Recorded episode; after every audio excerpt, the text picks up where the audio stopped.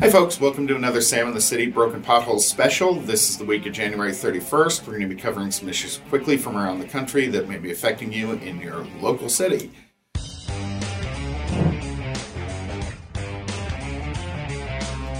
First off, here in the city of Phoenix, the Phoenix City Council will be voting this week to add Juneteenth as another paid holiday.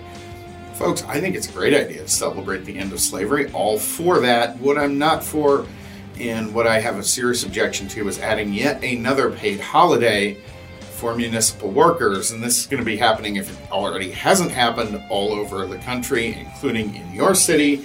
So, to give you an example, the city of Phoenix, you get New Year's Day, President's Day, Cesar Chavez Day, Memorial Day, Independence Day, Labor Day, Veterans Day, Thanksgiving. Uh, that's two days, Christmas, uh, Martin Luther King holiday, an extra half day on Christmas Eve, an extra half day on New Year's Eve. Add it all up, you're looking at 12 paid holidays already. This will be number 13. Can we do this like the lottery, folks? Like pick six?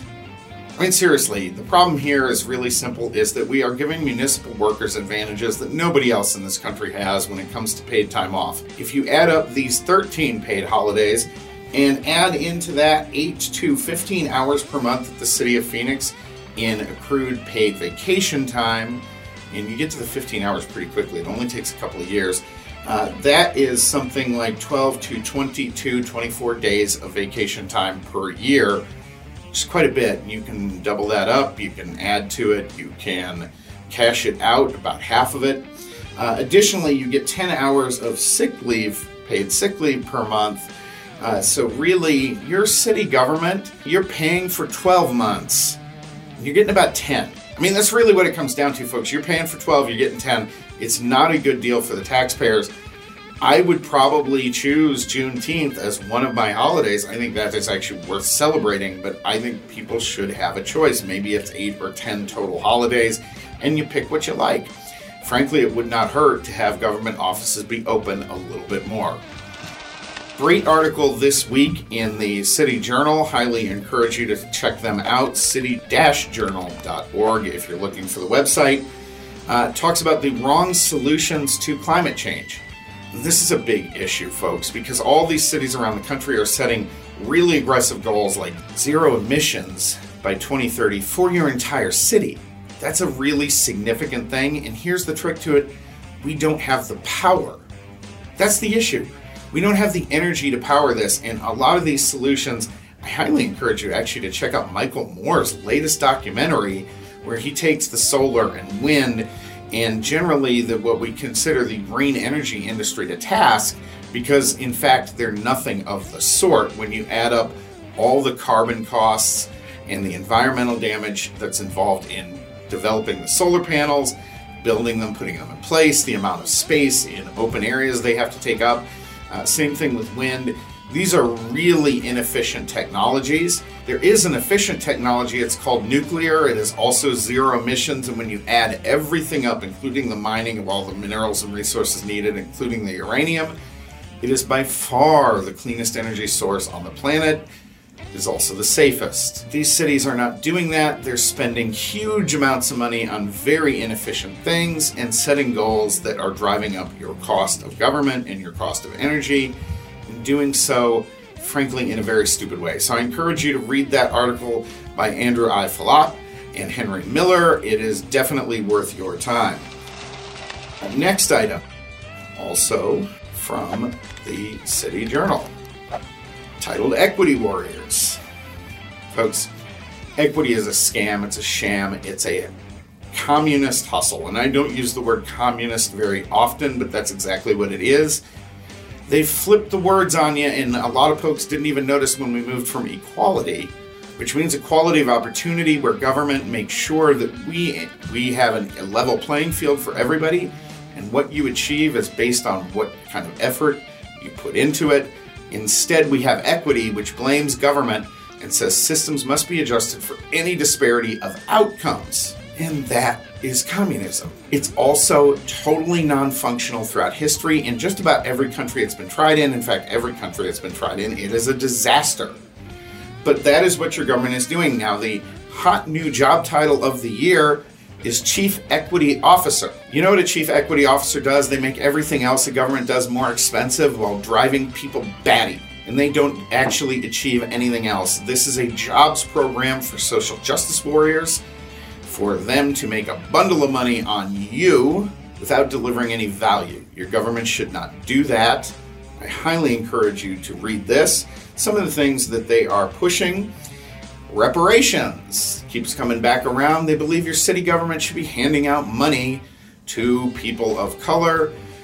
Actually, a lot of times they don't even go that route. That would be more equal than the route they suggest, which is primarily handing lots of money to allied groups. What will those allied groups do? Well, they will use it to influence the government to get more money.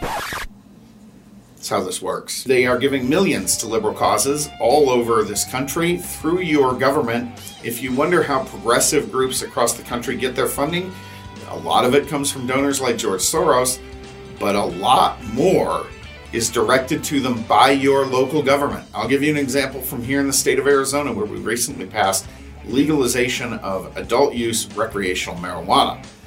7% of the taxes collected from that are put into a fund they call the Justice, I mean, I'm going to get this wrong probably, but I believe Justice Redistribution Fund. And those go to state health agencies and county health agencies, and then they are handed down to justice orgs. What do those justice orgs do with it? They get more Democrats elected so that they can get more money from government. LA is in the middle of a water crisis.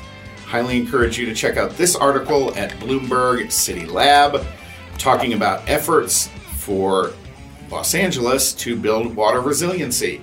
City doesn't have a whole lot of water resources. It has existed mostly by stealing those resources from other parts of the country, including states like Arizona and Mexico, actually. They've stolen a lot of Mexican water. Those dirty racists. But what they're doing right now is actually some good things in one sense. They're building improved reservoirs. They are engaging in rainwater capture, which is a very good idea, by the way. Your city should be looking to capture rainwater for the simple fact that it really does need to be treated before it goes anywhere, running across city streets and all that kind of thing. It does pick up a lot of chemicals, a lot of contamination, all that kind of thing. And so it's actually a good idea to be capturing and treating that water. And if you can, if you need it, and if you can turn it back into drinking water, that's even better. However, LA is not doing the most obvious thing that they should be doing desalination. You're by the ocean. You should be desalinating all the water you need, and you should leave the inland sources for the people who live inland of you.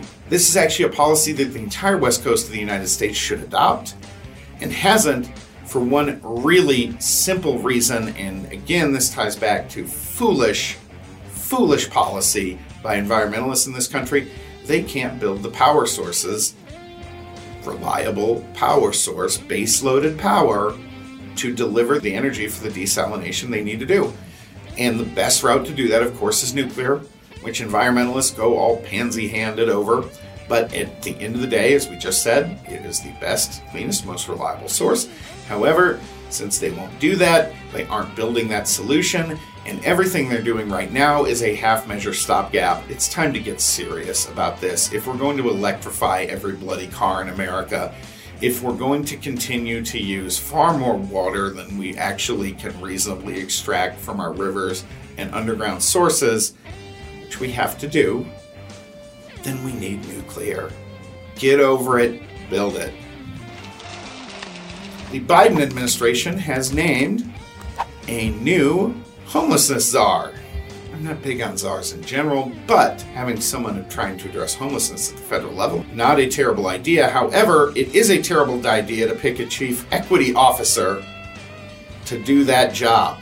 Jeff Olivet, Biden's pick to head the U.S. Interagency Council on Homelessness, is far more interested in increasing equity, which essentially just means increasing government spending without any positive results, while dividing your community and pushing actual racism. They're going to prioritize that over actually getting people off the streets, getting them healthy, getting them the mental health treatment, getting them the drug treatment, and getting them back into normal society. Apparently, that doesn't rank very high on the list of Biden administration policies.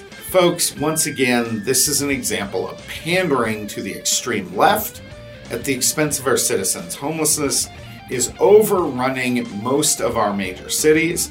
It is destroying the quality of life for our citizens.